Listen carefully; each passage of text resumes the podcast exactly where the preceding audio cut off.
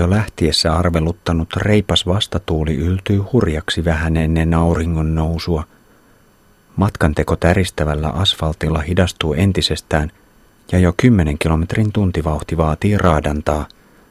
Alamäissäkin saa tehdä töitä, että pääsee eteenpäin. Optimistinen ajatus päästä kuivan tasangon yli vuorille saakka ennen kuumaa aikaa on enää etäinen kangastus. Matalat pensaat ja varvut laikuttavat punertavaa maastoa. Dyynejä ei enää näy. Ilma on viileähköä. Tuulensuojaisissa painanteissa yöllä tiivistynyt niukka kosteus helmeilee varpujen ohuilla lehdillä – Tien viereen ilmestyy horjuvin kirjaimin maalattu mainoskyltti Cafe Tarsan. Hieraisen silmiäni. Liikeidean keksijän kannattaisi markkinoida luovuttaan muun muassa suomalaisten yritysten uudelleen nimeäjille. Valitettavasti ruskean harmaa kulmikasta savimajaa muistuttava kahvila ei ole auki näin aikaisin aamulla. Vääntö vasta tuulessa jatkuu, mutta väsymys alkaa painaa. Aamun raikkaus on enää muisto, kun lämpötila hivuttautuu kohti 40 astetta. Etsin varjoa lähes paljasta maastosta. Toisella puolella tietä on jonkun matkan päässä matalia kukkuloita, joita tulee pieniä rutikuivia ojanuomia. Muutaman kilometrin välein näitä uomia varten on rakennettu tien alittavia sementtirumpuja. Ensimmäisen vastaan tulevan rummun yhteyteen on rakennettu karjasuoja – jossa pieni vuohilauma lepäilee. Paimenta ei näy missään. Puolen tunnin kuluttua löydän vapaan ja siistin sementtirummun, jossa ei ole edes muurahaisia. Makualustojen avulla pyöreästä sementtikäytävästä tulee viihtyisä taukopaikka, ja rumpu on niin korkea, että mahdun istumaan. Käytävän toiseen päähän hakeutuu yksinäinen pikkulintu suojaan auringolta. Rummussa on vieno ilmanvire – ja kuumuus pysyy siedettävänä. Hyvästä taukopaikasta huolimatta en saa kunnolla nukahdettua, vaan roikun valvehorroksessa. Harva liikenne täristää rumpua ympyröivää maata kevyesti. Päältäni ajavat linja-autot hieman voimakkaammin. Käyn välillä kuikuilemassa ulkona, mutta pahde on niin raju, että pysyn suosiolla sementtirummussa kaikkiaan kahdeksan tuntia – iltakuuteen saakka. Yritän ajankulukseni hoitaa päivän tekstiviesteilyjä, mutta telekenttää ei ole, ei edes maan päällä. Palaan tielle. Lämpötila on vieläkin yli 36 astetta ja vastatuuli on edelleen rajua. Meneminen takkua. Ohitan risteyksen, jossa on kahvilateltta. Kahvilasta lähtee poika juoksemaan peräni. Hän yrittää huudella minua tauolle – Pusken kuitenkin eteenpäin. Yritän pysyä liikkeessä. Kännykkäni pärähtää. Äiti soittaa. Huonot uutiset jysähtävät tajuntaani. Äidin sairaus ei olekaan pysähtynyt. Paksusuolesta lähtenyt syöpä, joka vaikutti keväällä olleen hallinnassa, on jatkanut synkkää marssiaan kohti kuoleman varjon laaksoa. Äiti vakuuttaa, että minun pitää kaikesta huolimatta viedä megapolkaisuni loppuun saakka.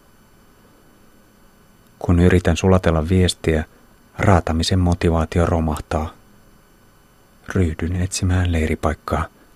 Satunnaisia puita on alkanut ilmestyä tien varteen ja viritän teltan painanteeseen yksinäisen palmun juurelle 50 metrin päähän tiestä – Siivoan paikan kuivista palmunlehdistä, joilla peittelen pyörän, ettei tuuli kuoruttaisi sitä hiekalla. Vuoraan teltan reunat sisäpuolelta vaatteilla, etteivät skorpionit tai muut uteliaat aavikon asukit tee liian läheistä tuttavuutta teltan seinien läpi. Syön hernejuusta manteli keksi illallista, kun rinteestä kuuluu kevyt metallinen jysähdys. Pimeässä erottuvat kahden auton valot. Kuuluu miesten ääniä – Muutaman minuutin päästä paikalle tulee kolmaskin auto. Miesten ponnisteluäänistä rakennan teorian. Tie on kurjassa kunnossa ja keskeneräisiä parannustöitä on runsaasti. Toinen autoista on mutkassa etsinyt parempaa ajolinjaa väärältä puolelta ja kohtaustilanteessa jompikumpi on väistänyt penkereeltä osittain ulos kolhaisten joko vastaan tulijaa tai tien reunuskiviä. ja autoa yritetään nyt saada takaisin tielle. Autojen lähdettyä kuu nousee valaisemaan karua maastoa. Reipas tuuli kahistelee palmunlehtiä ja teltan liepeet lepattavat kevyesti. Aavikon yöllisessä viileydessä nukkuu hyvin. 27. heinäkuuta perjantai Tamesret Matmata 35 kilometriä kautta 6257 kilometriä 37 euroa. Auringon nousu tahdittaa aamua. Telttakuoren ulkopuolelle jäänyt juomapullo on punaruskean hiekan peitossa. Muutoin palmu on suojannut hyvin leiriä. Kun siirtelen sivulaukkuja, loikkaa pitkäsarvinen iso vihreä hyönteinen esiin. Aamiaisen jälkeen nestevarasto on huvennut alle litraan. Leiripaikkani on juuri Tasangon ja vuoriston saumakohdassa. Pehmeä 22 kilometrin nousu alkaa saman tien. Kiipeäminen ilman juomalastia aamun samettisessa lämmössä sujuu jouhevasti. Maasto on vielä kuivaa, mutta taatelipalmuja alkaa olla siellä täällä. Puolessa välissä nousua juuri ennen Tamersretin kylää on näköalakahvila, jonka pihassa on linja-autoja ja pikkubusseja. Käymälöiden edessä on kymmenmetriset jonot. Saapumiseni herättää hillittyä kiinnostusta. Kahvilan katolla parveilee satapäinen valokuvaavien turistien joukko – Näkymät laaksoon ovat vaikuttavat. Taajamassa käyn pikkukaupassa ostamassa juomaa. Kaupan pihalle tulee nuori mies neljä kuukautta vanhan kamelinpoikasen kanssa. Se on kuin valtava pehmolelu suurine lempeine silmineen. Poikasen äiti on kuollut ja nuori kameli tarvitsee vielä maitoa. Toivon vilpittömästi sille kaikkia hyvää. Kamelit ovat upeita olentoja. Teen lähtöä kaupalta, kun ohi kulkee alle murrosikäisiä poikia, joilla on jotain riitaa kaupan edessä olevan nuoremman pojan kanssa. Lyhyen huutelun jälkeen he alkavat nauraen heitellä nuorempaa pienillä kivillä. Tarkoitus on pelotella. Kivet osuvat maahan pojan jalkojen eteen ja hän joutuu hyppimään, etteivät maasta ponnahtavat kivet kopsahtaisi nilkkaan. Olen aivan tulilinjan vieressä. Tilanne on nopeasti ohi. Hämmentyneenä jatkan matkaa. Tamesretin jälkeen nousut tasoittuvat. Tien vieressä on muutama pehmeään hiekkakivirinteeseen kaivettu perinteinen asumus. Turistit parveilevat paikalla ihmettelemässä ikivanhaa asumismuotoa. Tunisian johto halusi 1960- ja 1970-luvuilla modernisoida Matmaattan seudun asukkaat ulos luolistaan – nyt niistä on tullut eksoottisia nähtävyyksiä. Le Berber-hotelli on tällainen rinteeseen kaivettujen huoneiden rypäs. Hotellista puuttuvat ylellisyydet. Olen ainoa asukki. Paikka elää ensisijaisesti ravintolastaan. Matmaatan pikkukaupunki on suosittu kohde Jerban turismisaaren ja Aavikon välissä. Paikan läpi kulkee päivittäin huomattava määrä muonitusta vaativaa väkeä. Vetäydyn päiväunille pieneen ikkunattomaan luolaani, jonka sänkykin on kalkittua hiekkakiveä. Ilma on tunkkainen, mutta maakerros eristää hyvin kuumuuden. Luola-asumisen nerokkuus liittyy juuri lämmönsäätelyyn. Kuumalla säällä sisällä on viileämpää ja viileän aikaan vuodesta lämpimämpää kuin ulkona. Iltapäivällä kiertelen lähiseudulla nautiskelemassa näköaloista. Näkyvyys on erinomainen, Meri siintää 40 kilometrin päässä horisontissa. Kuivia rinteitä koristavat pyramidimaiset pengerrykset. Erehdyn kuvaamaan hienoa laaksoa kasarmialueen läheisyydessä, kun poliisit tulevat paikalle. Kivikasvoinen mies selaa kamerani tiedostot läpi. Kuskusillallisen jälkeen viestin äidin kanssa, joka vaikuttaa edellispäivää toiveikkaammalta. Itkimme eilen, mutta tänään elämä voittaa ja voimme ihan hyvin. En osaa oikein käsitellä asiaa, vaikka sairaus sinänsä ei ole enää uutinen. Tähän saakka päällimmäisenä on aina ollut ajatus, että syöpä on voitettavissa. Ehkä se voidaan vieläkin pysäyttää. Kymmenes luku. Kääntöpojun kautta Tunisiin. 28. päivä heinäkuuta, lauantai. Matmata, Medenin, Tatauin, 117 kilometriä kautta 6374 kilometriä, 30 euroa. Olen satulassa heti auringon nousun jälkeen. Matmaata on hiljainen, vain muutama ihminen on liikkeellä. Päällyste muuttuu taajaman jälkeen jo liiankin tutuksi tärinä asfaltiksi. Toivon vain, ettei irtohiekkaa olisi torstai-illan tapaan kuoruttamassa päällystettä. Vuoristoetapilla se tekisi elämän hankalaksi. Kiipeilyä on 30 kilometriä ennen kuin tie laskeutuu tasangolle. Urakka alkaa parilla reippaalla nousulla, joista selviän mukavasti keveimmällä vaihteella. Viereeni hiljentää hetkeksi valkoinen turistimaasturi, josta saan iloista kannustusta. Auton seurue on Duusin kameliasemalla tapaamani italialaisryhmä. Reitti kohti kaakkoista tasankoa kulkee matalassa vuoristossa solien ja kuivien jokilaaksojen kautta. Rannikon läheisyys näkyy kasvillisuudessa. Puoli aavikosta seudun erottavat heinät, kaktukset sekä satunnaiset oliivi, manteli ja viikunapuut. Pidän taukoa soraisen rinteen mutkassa. Näkyviin ilmaantuu kookas nisekäs, joka muistuttaa isoa ja ketterää siiliä – se nuhkii rauhassa ympäristöä ennen kuin katoaa takaisin maailmaansa. Ohitan vuohilauman, jota paimentavat vanha mies ja nuori tyttö. Heidän takaansa ilmestyy kaksi isoa ja aggressiivista paimenkoiraa, jotka lähtevät vauhdilla tulemaan kohti. Ehdin pelästyä. Tyttö saa huudettua koirat takaisin. Ne jatkavat räyhäämistä siihen saakka, kunnes katoa näkyvistä. Viimeiset nousukilometrit tie kiemurtelee upeissa rinnemaisemissa. Dujanin kylän jälkeen alkaa laskettelu. Innostun ohittamaan suorassa alamäessä traktorin. Suorituksen vaikeutta lisää tärinäpäällyste. Tasangolla saan selkäni taakse mukavan myötätuulen, joka lennättää minut Medeninin risteyskaupunkiin saakka. Medeninissä täydennän juomavarastot ja jatkan kohti Tatauinia jonne on vielä 50 kilometriä. Aamulla en ollut ollenkaan varma, riittävätkö psykofyysiset voimani yrittämään vielä samana päivänä matkan eteläisimpään kaupunkiin saakka. Ilahduttavasti tiekin on hyvä, päällyste tasaista ja pienar leveähkö. Innostusta riittää reilun tunnin, sitten iskee iltapäivän armoton kuumuus joka tulee viime päivien aavikkotaipaleisiin verrattuna kolmen tunnin viiveellä. Pohjoistuuli on laskenut lämpötilaa, mutta siitä huolimatta paahde käy lopulta sietämättömäksi. Jämähdän eukalyptuksen varjoon keräämään voimia. Puolen tunnin tauon jälkeen onnistun puskemaan kahdeksan kilometriä eteenpäin. Onneksi tien viereen on istutettu puita. Maisemaan ilmestyy muutama dyyni.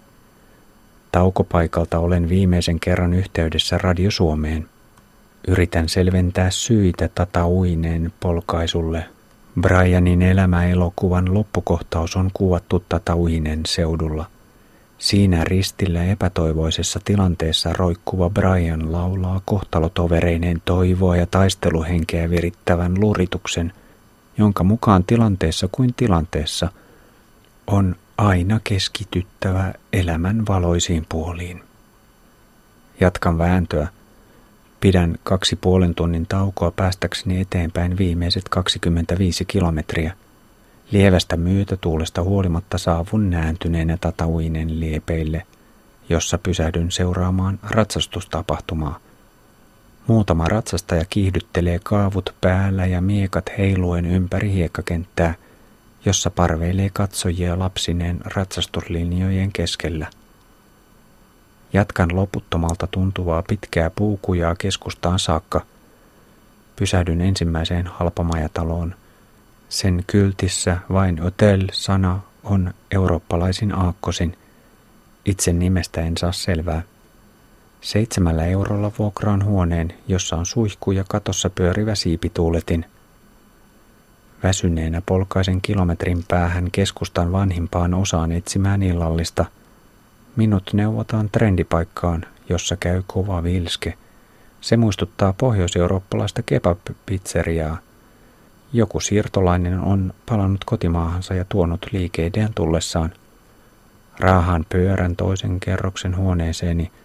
Raskaan päivän jälkeen läheisen moskeijan rukouskutsu tuntuu turvallisen lohduttavalta. Se viestii elämän jatkuvuutta. Vaikka ympäröivä maailma muuttuu, vaikka jokainen meistä vuorollaan päättää maallisen vaelluksensa. 29. heinäkuuta sunnuntai Tatawin 30 kilometriä kautta 6404 kilometriä 27 euroa. Yöllä huoneessa on kuuma. Kokeilen välillä kattotuuletinta, mutta vain kiivain nopeus toimii.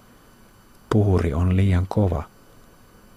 Lojun puoleen päivään sängyssä – Vastoin iltapäiväkuumuuden vaatimaa lepäämislogiikkaa, polkaisen muutaman kilometrin etelään päin Beni Barkan rauniolle. Tämä Xar, eli linnoituskylä, sijaitsee poikkeuksellisen näyttävällä paikalla pysty suorien kallioseinämien päällä.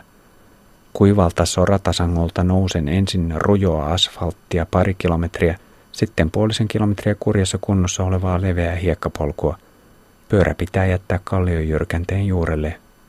Ketään ei näy missään. Kiipeän kapeaa polkua saarin portille. Polulta on kymmenien metrien pudotus. Kaiteita ei ole. Portin jälkeen polku pujottelee romahtaneiden raunioiden seassa. Jokainen askel pitää ottaa huolella. Vain muutama puoliksi ehjä rakennus on jäljellä – Käväisen varovasti sisätiloissa, joissa on selvästi viileämpää kuin ulkona. Rauniokasojen päällä kiipeillen pääsen jyrkänteen reunalle ihailemaan upeita näköaloja. Kuinka on mahdollista, että 1300-luvulla rakennettu linnoitus, joka on näin hienolla paikalla, on jätetty täysin oman onnensa nojaan? Muurin jäänteeltä tutkin maisemaa miettien, missä päin Brianin Golgata voisi olla – Seutu on yhtä kuivaa ja kumpuilevaa joka suuntaan, mutta lännessä vuorten juurella on alue, joka on lupaavimman näköinen. Laskeudun huolella linnoituksesta. Asfalttitien ja polun risteyksessä kaksi miestä polttaa pienessä kuopassa sekajätettä. Tatauinissa askartelen pari tuntia nettipisteessä valokuvien ja sähköpostin kanssa. Takki on jo itsestään selvä varustus – Näissä ilmastoiduissa tiloissa yhdelläkään paikallisella ei ole takkia päällä. Kuuden maissa lähden tutkailemaan seutua kaupungin itäpuolelle.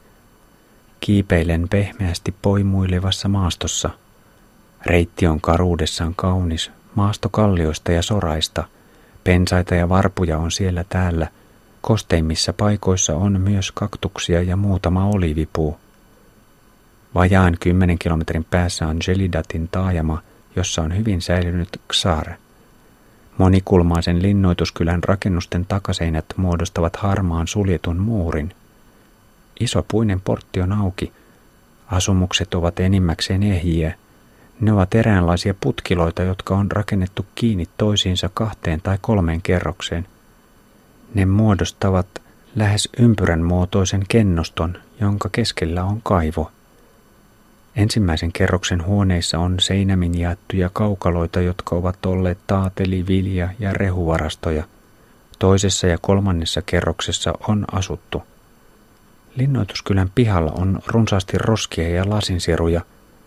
Paikasta on muodostunut nuorison kokoontumispaikka, jossa käydään tekemässä myös kuppia. Alkoholi on sosiaalinen tabu, mutta sitä käytetään myös kaupunkien ja turistialueiden ulkopuolella – Vähän matkan päässä on pienen valkoisen moskeijan vieressä toinen Kingsar, mutta sen puinen portti on kiinni. Paluumatkalla tulee tiukassa rinnekaarteessa vastaan farmariauto, jonka lavalla on vaikuttava lasti lankkuja. Kuorma ulottuu toista metriä auton etupuskurin yli. Kuljettaja ottaa kurvin huolettomasti ja koukkaa vastaan tulevien puolelta pakottaen minut pysähtymään kapealle tienpenkalle väistämään pitkälle auton eteen tulevia lankkuja. Etelä-Tunisiassa liikenne on arvaamattomampaa kuin pohjoisempana, vaikka liikennettä on vähemmän. Taajama-ajon kiusallisin piirre ovat tien reunassa väärään suuntaan ajavat. Ei kannata yrittää pitää omaa ajolinjaa mahdollisimman lähellä tien oikeata reunaa, koska vähän väliä joutuu väistämään vastaan tulevia mopoja ja polkupyöriä, mutta myös autoja, jopa kuorma-autoja. Ja kun jättää vastaan tuleville tilaa oikealle, niin sitä tilaa voivat käyttää myös samaan suuntaan ajavat, lähinnä mopot, jotka lähtevät ohittamaan oikealta. Taajama-ajo vaatii ylimääräistä keskittymistä, ja se on stressaavaa, myös pikkukaupungeissa. Väärällä puolella tietä ajetaan pohjoisempanakin, mutta täällä se vaikuttaa olevan selvästi yleisempää. Tien reunassa väärään suuntaan ajamiselle on ainakin kaksi loogista selitystä. Kun katkeamaton liikennevirta estää – sivukadulta tai pihasta tulevaa kääntymästä vasemmalle kaistaan ylittäen, silloin pääsee tien vasenta reunaa näppärästi liikkeelle ilman odotusaikoja. Toinen kannustin ovat liikenteen jakaja korokkeet keskellä tietä. Matalat mutta aukottomat korokkeet saattavat olla jopa satoja metrejä pitkiä. Sen sijaan, että pihalta tuleva vasemmalle kääntyjä lähtisi ensin oikealle ja tekisi myöhemmin U-käännöksen – on huomattavasti yksinkertaisempaa lähteä ajamaan tien vasenta reunaa väärällä puolella liikenteenjakajaa. Illalla Tatooinissa yritän katukallup-otoksella saada vinkkejä Brianin Golgatan paikallistamiseen. En löydä ketään, joka olisi edes kuullut elokuvasta. Aiheensa vuoksi on täysin mahdollista, ettei sitä ole koskaan esitetty Tunisiassa. Ongelmana on myös se, että loppukohtauksen ympäristössä ei ole yhtään rakennusta, vain kuivalle kukkulalle pystytetyt ristit. Lisäksi kuvauksista on jo 28 vuotta, eikä kyseessä ole kuuluisa amerikkalainen elokuva. Kun siirtelen huoneessani tavaroita, pari kutsumatonta vierasta ponnahtaa esiin. Pahvin palasilla ajan torakat ulkoovelle ja päästän ne käytävään. Veesestä löytyy vielä kolmas Sillekin avaan ystävällisesti ulkooven. Tiedostan kyllä, että työni voi olla turhaa ja vieraat voivat palata, mutta isojen torakoiden tappaminen on ikävää puuhaa ja niiden sisälmysnesteistä lähtee pistävä haju. 30. heinäkuuta, maanantai, Tatawin, Xarulet Sultan, Tatawin, 60 kilometriä kautta 6464 kilometriä. 16 euroa. Olo ei ole aamulla kaikkein parhain, mutta lähden silti päiväretkelle kohti etelää. Lievä vastatuuli jarruttaa menoa ja on lämpimämpää kuin sunnuntaina. Polkaisen Beni Barkan ohi. Poliisiauto pysäyttää minut. Virkamiehet haluavat tietää määränpääni. Etelä-Tunisian militaarisen vyöhykkeen raja on 70-80 kilometrin päässä – Mastuarin kylässä kolme 12-13-vuotiaista poikaa riemastuu eksoottisesta vierasta ja lähtee juoksemaan liian energisesti kohti. Väistän pojat enkä pysähdy. Perääni singahtaa kaksi pikkukiveä. Toinen niistä osuu alle puolen metrin päähän. Tulkitsen kivet pikemminkin mielipiteen ilmaisuksi kuin yritykseksi vahingoittaa. Vajaan kahden tunnin puskemisen jälkeen saavun kukkulan päällä sijaitsevan Xaruled Sultanin kylään – jossa on alueen ksaareista se kuuluisin. George Lucasin tähtien sota-elokuvaa tehtiin täällä vuonna 1998. Upean linnoituskylän rakennuskennustot esittivät elokuvassa orjakortteleita. Ksaarissa on kaksi pihapiiriä, kumpikin on erinomaisessa kunnossa. Asumusten pehmeän vaalean ruskean maisemaan sulautuva väritys on tuoretta. Rakennukset ovat kolmia nelikerroksisia – keskiaikaisia kerrostaloja.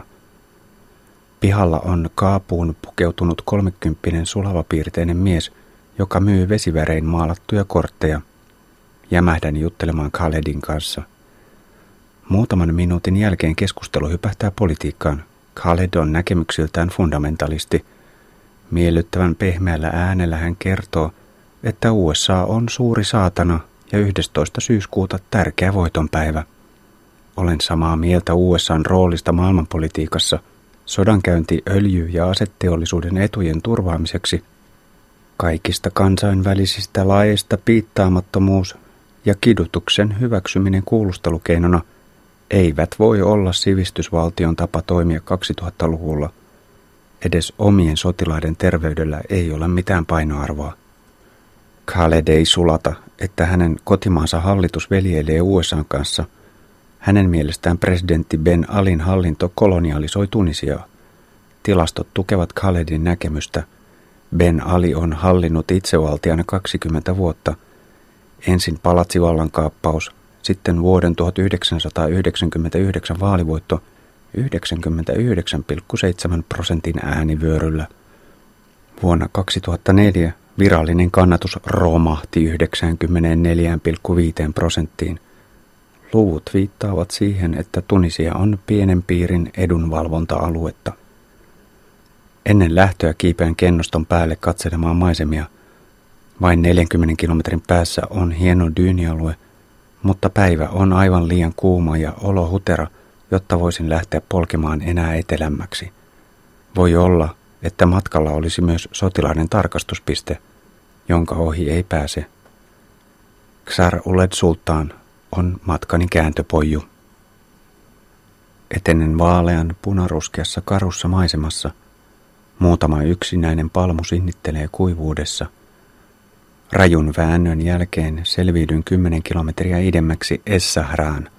Kylän Xaar on nurkista avonainen ja se on taajaman aktiivinen keskusaukio. Kennoston soluja käytetään varastoina ja kahviloina, osassa asutaan. Keskellä aukiota on kaksi eukalyptusta, joiden varjoon on pysäköity farmariautoja. Ostan kolaa ja jääkylmää vettä. Täsmäkylpy virvoittaa pahimman uupumuksen pois. Saan sulkeutuvasta kahvilasta lainaksi muovituolin, jonka kannan autojen viereen varjoon. Onnistun nukahtamaan tuolille – Herään, kun paikalle ajaa täyteen pakattu perheauto. Autossa on kaksi samanikäistä nuorta naista. Toisella on päällä musta, pään peittävä kaapu, toisella farkut ja pitkähihainen paita. Jatkan raatamista etelätuulen nostattamassa kuumuudessa, kun havaitsen taivaalla jotain outoa. Pieni ja hento pilvenhattara. Edellisen kerran olen nähnyt pilviä kolme viikkoa sitten Pantellerian ja Sussen välisellä merialueella – Toivon turhaan, että pilvi soisi edes hetken suojaa paahteelta.